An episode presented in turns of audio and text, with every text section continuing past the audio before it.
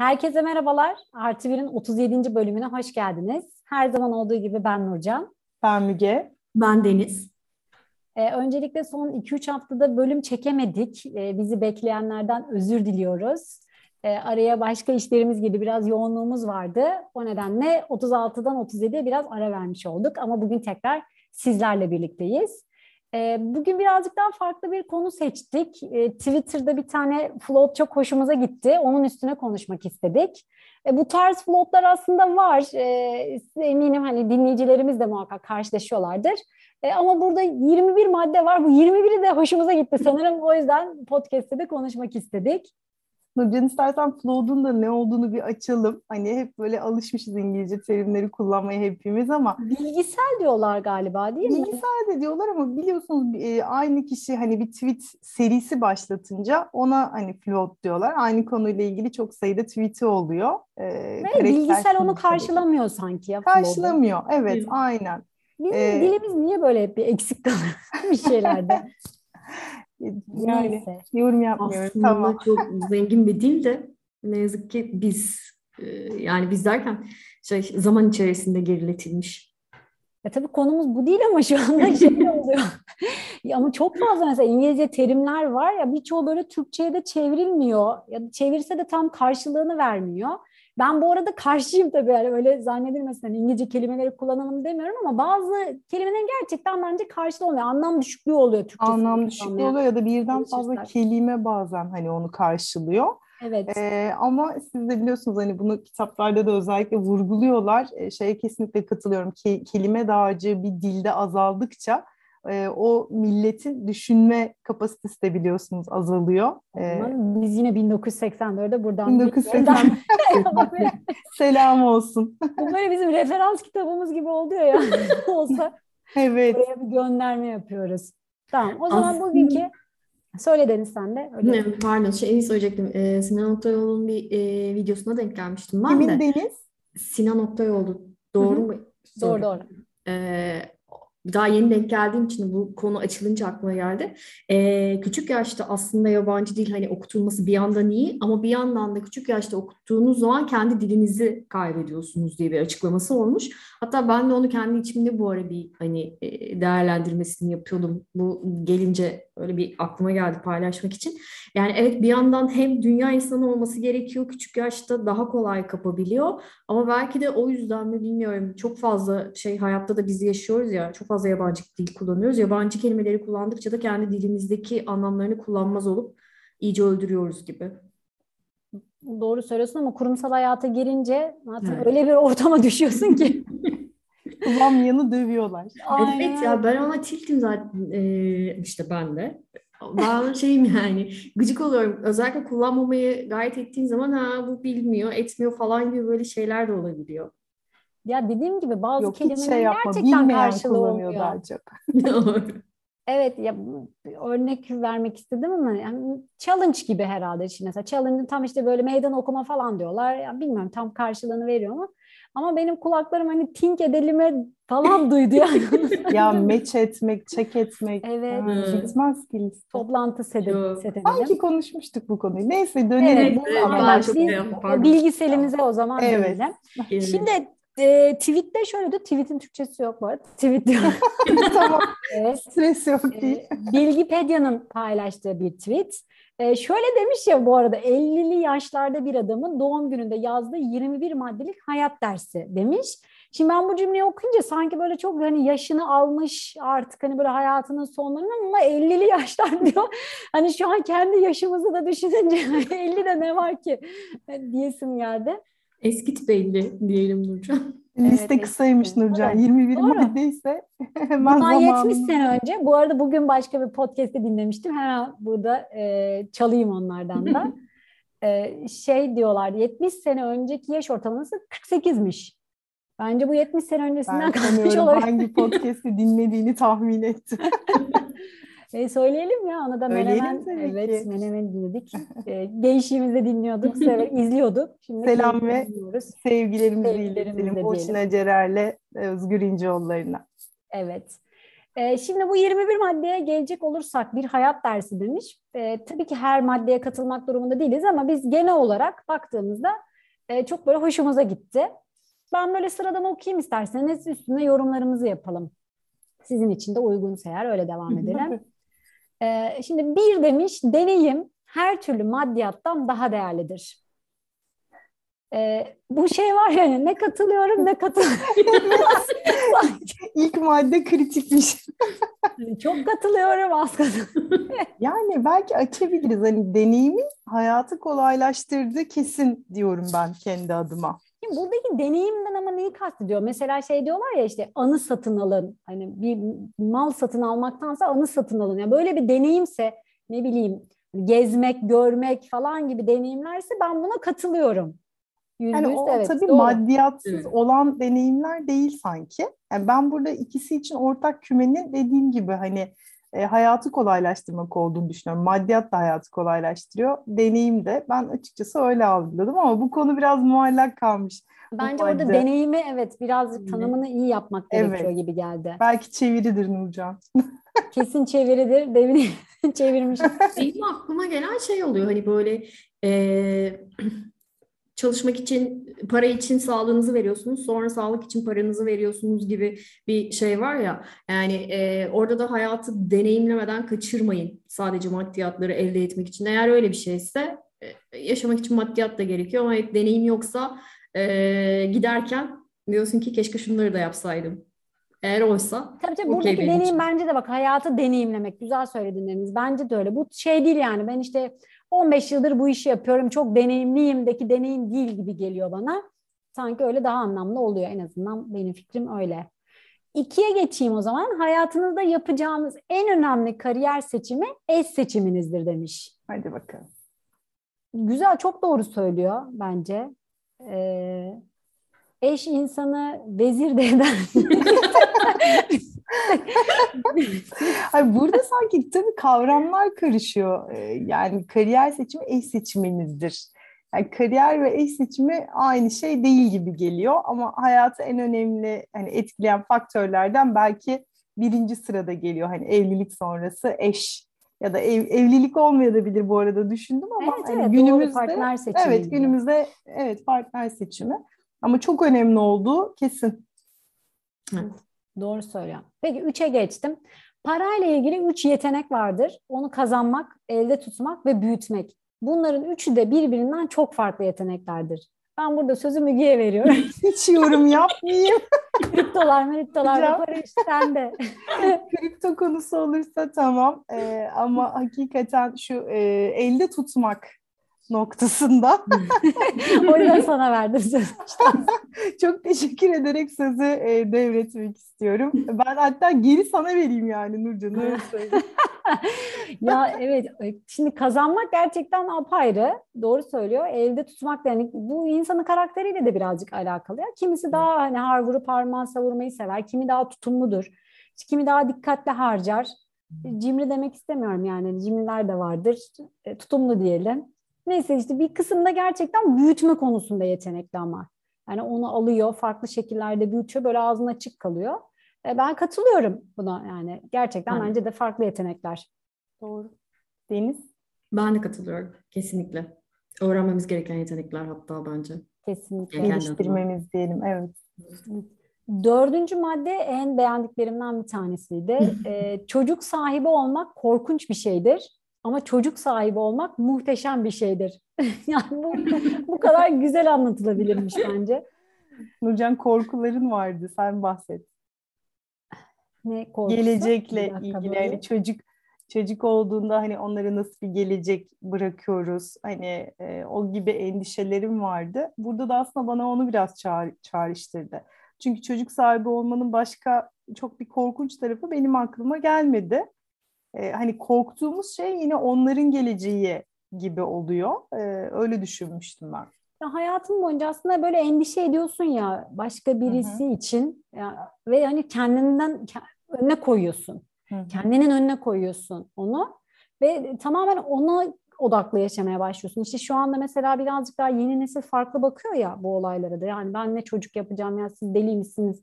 Hani birisini de onu doğuca büyüteceğim, edeceğim. Hani onun bütün sorumluluğunu alacağım. masraflarını karşılayacağım falan. Onu kendi hayatımı erteleyeceğim ya da belki de ertelememek değil. Yani kendi hayatımı bir daha hiç e, ondan öncesi gibi yaşamayacağım. Hani manyaklık yapılır mı bu iş falan diye bakmaya başladılar ya. Yani ben kendim birinci ağızdan duyduğum için de söylüyorum. E, ama bence de ikinci yarısı ağır basar gibi geliyor bu cümlenin. Yani çocuk sahibi olmak muhteşem bir şeydir e, de diyebiliriz. Ben orada bir şey söylemek istiyorum. Yani illa e, kendi sahip yani kendi çocuğuna sahip olmadan da bu hani e, kendi aramızda da konuşuyoruz ya e, yuvalardaki e, çocukların sahiplenmesi konusunda bile aslında belki evet kendileri çocuklarını yapmayacaklar ama koruyucu aile olabilirler, edebilirler. Çok da e, kötü bakmıyorum ben şey anlamında. Yo, çok güzel bir şey dediğin. Yok hayır şey anlamında hani çocuk sahibi olmak istemiyoruz kafasındalar şu anda ama hmm, öyle gideceğini evet. düşünmüyorum. Belki kendi çocuklarını yapmayacaklar ama e, belli bir yaşa gelmiş çocuklar bırakılmış edenlere falan koruyucu ailelik yapacak olabilirler. Ben yeni nesilden umutluyum o anlamda demek istedim hani kötü bakmıyorum derken. Ya anneanneler, babaanneler falan bakarız der o gün geldiğinde onlar yine 30'dan sonra fikirler değişir gibi geliyor. Tabii tabii orası öyle. Bir yandan da insanın sonuçta bir e, gelişimiyle birlikte hormonal gelişimine de o istek ve arzu da gelebiliyor.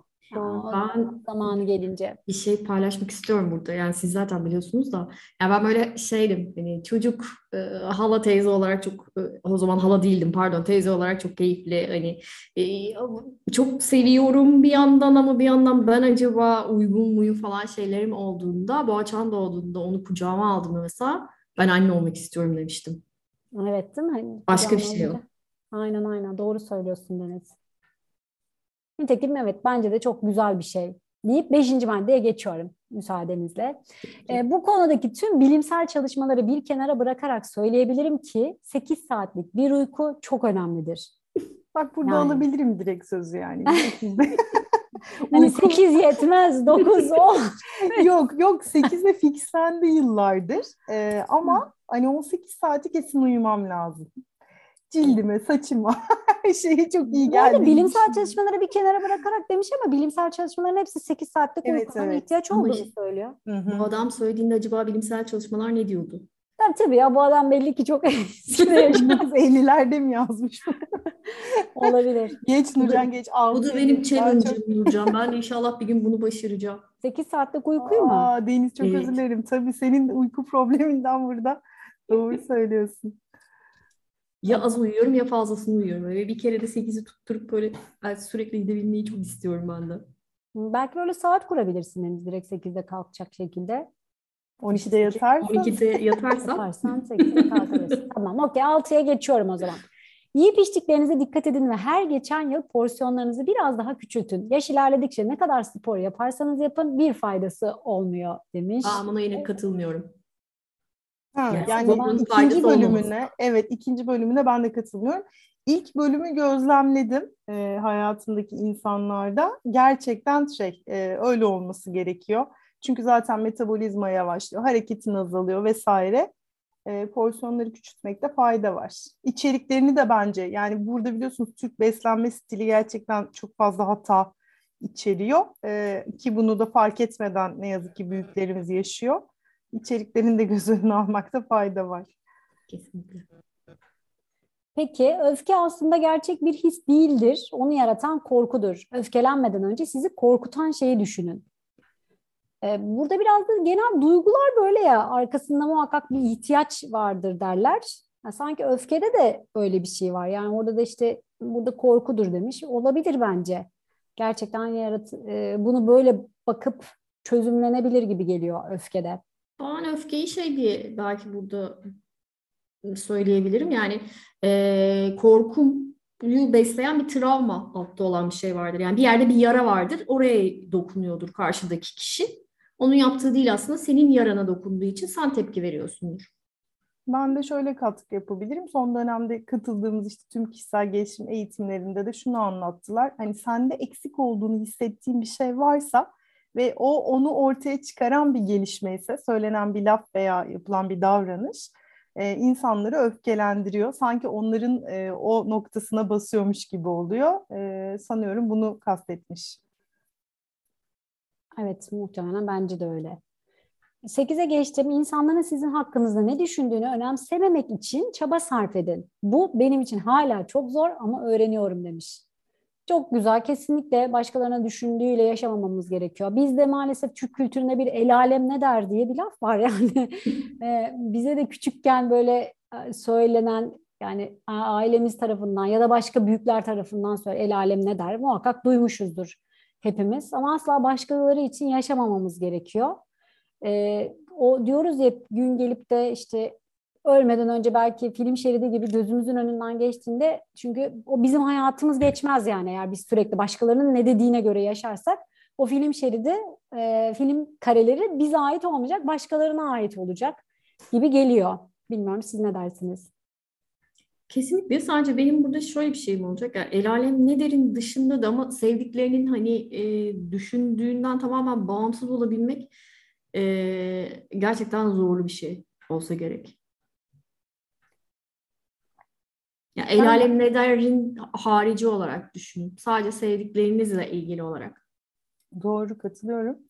Ee, ama işte bazı hassas çizgiler de var. Ben de yüzde yüz katılıyorum. Özellikle hani bizim toplumumuz gibi çok böyle baskıcı toplumlarda, kuralcı da diyebiliriz aslında yaşıyorsak hayat çok zorlaşıyor. Bu çemberin dışına çıkan, yurt dışına giden, burada ailesinden uzakta yaşayan veya akrabalarından insanlar daha özgür hayatlar kurabiliyorlar kendilerine bir nebze o toplum baskısından e, kaçıyorlar belki.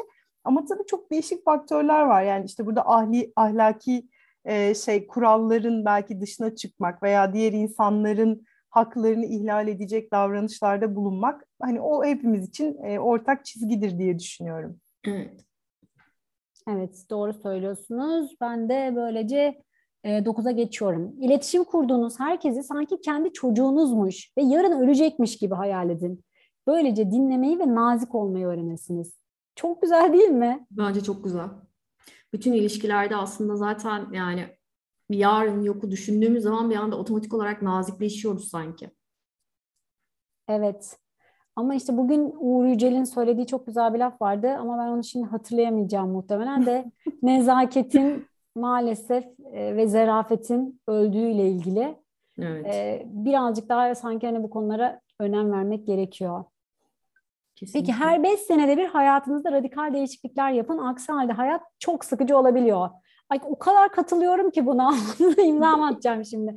Kesinlikle yapmamız gerekiyor ya. Sürekli aynı şeyi yapa yapa bir yandan sonra böyle bir döngüye giriyoruz ve çıkamıyoruz ve hayattan bence keyif de alınamıyor. Beynimizi şaşırtmak gerektiğini söylüyorlar ya. Bence bunu yapmak gerekiyor. Bir yerden sonra otopilota bağlıyoruz ve o Klik filmi vardı ya hatırlarsınız. Böyle yılları hmm. geçiyordu. Adam Arada geçelim. Onun gibi oluyor gibi geliyor bana. Evet. Katılıyorum. Ama 5 seneyi de beklemeden aslında her şeyde her sene hayatına yenilik bir şey katarak da yapabilir. Ama radikal diyor Deniz. Hani bu senede mandala yapmaya başladım. Sanki onun dediği gibi geldi. Radikal bilemedim düşünelim bunun üstünde. Bunu bir düşünelim. Her gün yaratıcılığınıza belirli bir zaman ayırın. Yaratıcılık bir kas gibidir ve onu geliştirmeniz gerekir. İlham ise içi boş bir kelimeden ibarettir. Ben buna da çok katılıyorum çünkü ben kendimi yaratıcılık anlamında biraz kısır bir insan olduğumu düşünüyorum. Özellikle bunu okuduktan sonra böyle birazcık daha bu konuya eğilmeye başladım. Umarım farkını da görürüm diye e, ümit ediyorum. Ben yine bir yazarın Shakespeare'in galiba çok e, doğru hatırlamıyor olabilirim kimin olduğunu ama e, şeyi tesadüf değil, başarı tesadüf değil. E, onlar ilham zannetsinler tarzında bir lafı vardı. Düzenli çalışmaya, başarımı düzenli çalışmama borçluyum şeklinde. Hakikaten yani yaratıcı, yaratıcı dediğimiz insanlar da aslında üzerine ciddi çalışmalar yaparak elde ediyorlar çalışmadan hiçbir şey olmuyor ya bence. Yani bir kısmı Allah vergisi olabilir ama bir şeyi gerçekten geliştirmek istiyorsak altında çalışmak yatıyor. Muhakkak. Yaratıcılık mutlaka geliştirilebiliyordur ama doğuştan gelen bir şey olduğunu düşünüyorum genelde. Evet, böyle diyorum ya Allah vergisi ama sen geliştirebiliyorsun. Belki onların Tabii. seviyesine çıkamıyorsun ama e, muhakkak belli bir konuda olabilir en azından. Evet. evet, evet kesinlikle konsantre olmakla ilgili. Peki 12 ile devam ediyorum. Minnettarlık ve şikayet etmek, suçlamak gibi durumlar bir insanda aynı anda bulunamaz. Hangisini yansıtmak istediğinizi seçin demiş. Yani minnet minnettarlık ve şikayet etmek, suçlamak hani o bir arada gibi. aynı anda bulunamıyormuş. Bulunur mu sizce? ya aslında benim düşüncem şey bir ona kayarsın bir ona kayarsın yani e, bir konuyla ilgili minnettarsındır öbür konuyla ilgili olarak değilsindir ama bu senin işte bütününü dengeni bozar. İdeali olan evet her şeye zaten hani e, ütopya dediğimiz o noktaya varmak. E, oraya gittiğin zaman büyük değişimler gerçekleşiyor. Ama bence bu günümüzde çok gördüğümüz bir şey. Yani genelimiz öyle değil mi? Hani hem bir yandan işte teş- şükrettiğimizi söylüyoruz ama bir yandan da e, bayağı konuda isyan edebiliyoruz yani. Şimdi ben de benzer bir şey söyleyecektim. Hani burada tam birbirinin zıttı gibi değil. Hani minnettarlık ve şükretmek diyeyim aslında. Benim çok içimde yaşadığım ve yaşattığım sürekli bir şey. Ama şikayet etmek ve suçlamak noktalarını çok uzak zamanlarda bıraktım. Onu söyleyebilirim. Fakat öfkemi ve kızgınlığımı hala yüzde yüz yönetemiyorum. Tabii hiç kolay da bir şey değil. Ee, gerçekten dalaylama olmak lazım sanıyorum. Ama şikayet etmek bence hani kendiniz için de ciddi bir e, arınma sağlıyor uzaklaşabilirseniz. Çünkü insanlardan ya da olaylardan şikayet etmek hiçbir şey kazandırmıyor insana. Onu görüyoruz. Bir şikayet etmeye sarf edeceğin e, eforu e, belki olayı çözmeye sarf etsen daha kolay çözüme ulaşma ihtimalin var. Kesinlikle. Öfke dedin yedinci maddeyi hatırla o yüzden. Diye. Öfke aslında gerçek bir his değil. Arkasında korku var demiştik. evet. 13'e geldik. Okumak bir hayatı sığdıramayacağınız kadar deneyimi öğrenmenizi mümkün kılar. Bol bol okuyun. Okuyoruz bence ya. Yani tamam çok okumuyor olsak da ama yine de okuyoruz. En evet, bir eksik olmuş sanki. Burada bence biraz övmez miyiz kendimizi? evet, yani ilerleyen maddelerde göreceğiz mi bilmiyorum ama okumak ve gezmek sanki.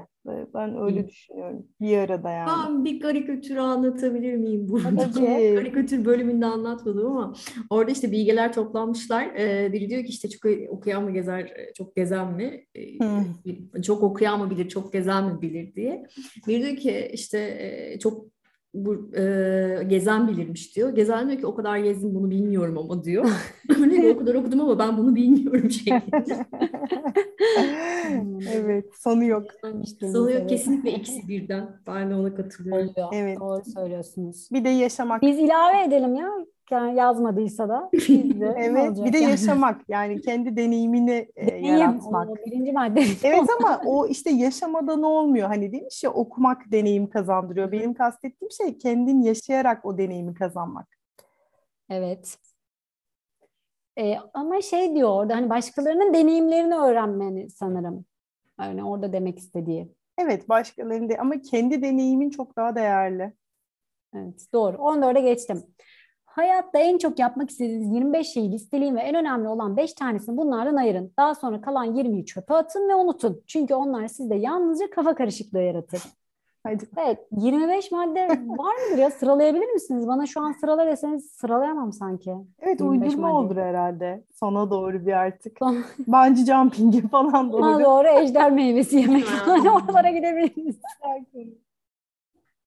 Türkiye'de yaşıyoruz. Aa, bak bir sonraki daha güzel geç Nurcan. 15 geçtim. Ne kadar az şeye sahip olursanız o kadar az şey size sahip olur. Çok doğru. Güzel. Evet.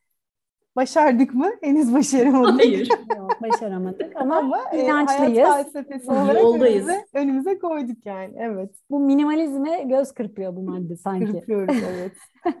Sürdürülebilirlik, minimalizm hepsi var içerisinde. Aynen öyle. 16. Başarının %99'u çalışmak, %1'i ise yetenektir. Yetenek ateşleyici güç ise çalışmak benzindir. Az önce bence bunu konuşmuş olduk biz. Doğru. Çalışmaktan bahsettik. O yüzden 17'ye geçebilirim. Sık sık komedi izleyin. Hatta imkanınız varsa her gün izleyin. Çünkü gülmenin hastalıkları iyileştiren bir gücü vardır. Bunu bir bölüm doğru. epeyce biliyorsunuz konuştuk. Evet. Konuştuk. Gülmek üzerine. Evet nelerle besleyebiliriz? Zor gülenler, daha kolay gülenler epey açmıştık. Merak edenler bizim orada fikirlerimizi dinleyebilirler. Ben komedi evet izlemeye de çalışıyorum bu arada. Bu arada. Bayağı elimizin altında bir dünya sitcom var. Keşke Türkiye'de de daha çok olsa diyelim. Evet. Geçelim. 18'e geldim. Isaac Newton kalkülüsü icat etti. Fakat aynı zamanda simyaya da inanıyordu. Pek çok aptalca şey yapmadan zeki ve başarılı olmanız mümkün değildir. ben buradaki bu maddede biraz kafam karışıyor benim. Yani hani simya mı aptalca şey. Yani simya dediği böyle büyü falan onun gibi bir şey mi acaba? Ya evet mesela bak Melisa bana hep şey diyor. Anne sen böyle çok bilime meraklısın. Hani bütün işte fizikte oydu buydu takip ediyorsun. Bir de böyle yok uzaylılar, yok boyutlar. ya ikisi bir arada nasıl oluyor diyor. Hani bu Isaac Newton da böyleymiş. Ben bu cümleyi okuduğumda onu düşünmüştüm. Oh dedim. Böyle Sinan Canan'ın e, İnsanın Fabrika Ayarları diye bir kitabı var. Ben de orada okumuştum da onda da işte astrolojiden de bahsediyor. Eski böyle e, inanışlardan da bahsediyor ve şey söylüyor hani bilim şu anda her şeyi açıklayamıyor. Yani bilime yüzde yüz inanıyoruz ama gerçekten her şeyi de açıklayamıyor. Yani belli teamüller de var bence. E, en azından şu anda saygı duymamız gereken yüzde yüz inanmasak da e, bazı şeyler de açıklanamıyor işte henüz. Bekliyoruz Doğru. bakalım. Doğru. Peki akışına bırakmayı bilin. Tüm problemlerinizi bugün çözmeye çalışmayın. Bırakıyoruz akışına. bir Yüzde şey yüz katılıyorum. Her şeyin bir zamanı olduğunu Evet. yüzde yüz inanıyorum. Türkiye'de yaşıyoruz zaten. Öyle bir şey olsak yani. Sıkıyorsa Yani- bırakma. direkt huniyi takıp ve Bakırköy'de buluruz yani kendimizi. çok istediğiniz, çok üzüldüğünüz her şeyi biraz zamanla bırakıp dinlendirirseniz gerçekten çok şekil değiştiriyor. Kesinlikle. Hadi bakalım 20'ye Yetenek. geldim. Bunu yapabilir miyiz? Sizden nefret ettiğini bildiğiniz insanlarla karşılaştığınızda onlara bakın, ellerini sıkın ve içten bir tebessümle karşılık verin. Ya benden hiç nefret eden Ben yok. de hani aynısını ben de diyecektim. Yani Seinfeld'de, Jerry Seinfeld'in annesinin dediği gibi hani how can anyone not like you yani. Değil mi yani? Gelsin el sıkışalım hiç sıkıntı değil. Tanışalım, çay kahve içelim. Haz etmeyen insanlar olabilir yani herkesin birbirine var. Böyle nefret çok bence burada güçlü bir kelime olmuş. Evet, nefret Gibi edecek geliyor. bir şey mi yaptın acaba değil mi? Hani onları da düşünmek lazım. Dediğin Evet. gibi o boyut. Bence de yani. Son maddeye geldik. Kabalık etmek insana hiçbir zaman kazandırmaz. Yüzde yüz. Ya Evet. emin misiniz ya? Bir Türk toplumunu düşünün. Bazen çileden çıkarıyorlar. Ya. Kazandırmıyor. nazik davranınca tam tersi yani tepene çıkıyorlar ya. Çıkıyorlar ya. Evet, Tamam bir şey söyleyeceğim de bir şey sırada- kazanıyor mu? Yani sırada ya şöyle düşün. Sıranı alıyor mesela. Hani kibarca söyle gel şimdi sen ona. Geçmiş önüne kaynak yapıyor yani. Ben niye kibarca söyleyeyim Şimdi ona? sıramı alan insana yaptığım şey kabalık olmuyor. Ben orada hakkımı savunuyorum. Ama nasıl savunduğun önemli ya. Yani söyleme şeklin. Ha, ama hayır. Orada bana yapılan bir haksızlık olduğunda lütfen gibi kibarlık etmem. Yani o, o öyle düşünerek söylemiyorum ben bunu. Ben sıfırdan ilk hareketin kabalıkla başlatılmasından bahsediyorum. Yani bir hareketi kabalıkla başladığında günün sonunda yani ilk başta kazanan bile görünse günün sonunda kazanan olduğunu düşünmüyorum ben. Uzun vadede de ol- olabilir bu. Ama e, şeye de ne denir ona? E, kabalıkla gelen bir şey, nezaketle davranma kısmını evet geçtik. Türkiye'de öyle bir şey yaptığın zaman direkt kaybediyorsun. Maalesef. O Evet. konuda hep Biz İsviçre'de falan yaşamamız lazım. Neyse, yani oralarda herhalde olmuyordur çok fazla değil. Kuzey ya, kuzey ülkeleri. Kanada, Kanadalılar aşırı nazikmiş ya. Onlar birbirlerine Ya. Kanadalı da nedir arkadaşlar? Karman çorman bir toplum biliyorsunuz işte. Anlayışlı olsun. Bak Her millet var demek yani. ki yine de. İngiltere'ye gidiyorsun. İnsanlar ya oraya karşılıyor. Oraya adapte oluyorlar İngiliz. ya bir şekilde. Ya işte cezalar, kurallar. İngilizler. Adamlar her şey. Kanadalılar daha kibarmış. Gitmedim ama öyle diyorlar. Az önce Vancouver'la konuştum Nurcan. Kibar mıydı? Gerçekten telefonu az önce kapadı. Çok kibardı. Ya bence dert tası olmayınca kuzey ülkeleri özellikle. Dertası Ondan kibarlık da oluyor. Evet, tamamlamış olduk bu bilgisayarı da. Bence keyifli oldu. Umarım dinleyenler de keyif al- alırlar e, bizimle birlikte. Bizimle herkese- çok Efendim? özür dilerim. Çok özür dilerim. Bizimle görüşlerini de belki paylaşmak isterler. Evet, Instagram'dan paylaşabilirler. E, artı alt çizgi bir alt çizgi podcast hesabımız. E, oradan e, bize çok rahatlıkla ulaşabilirsiniz, mesaj bırakabilirsiniz. Bir, Çok da mutlu oluruz. Evet. E, bizi dinlediğiniz için çok teşekkür ederiz. Bir sonraki bölümde tekrar buluşmak dileğiyle. Hoşçakalın. Hoşçakalın. Hoşçakalın.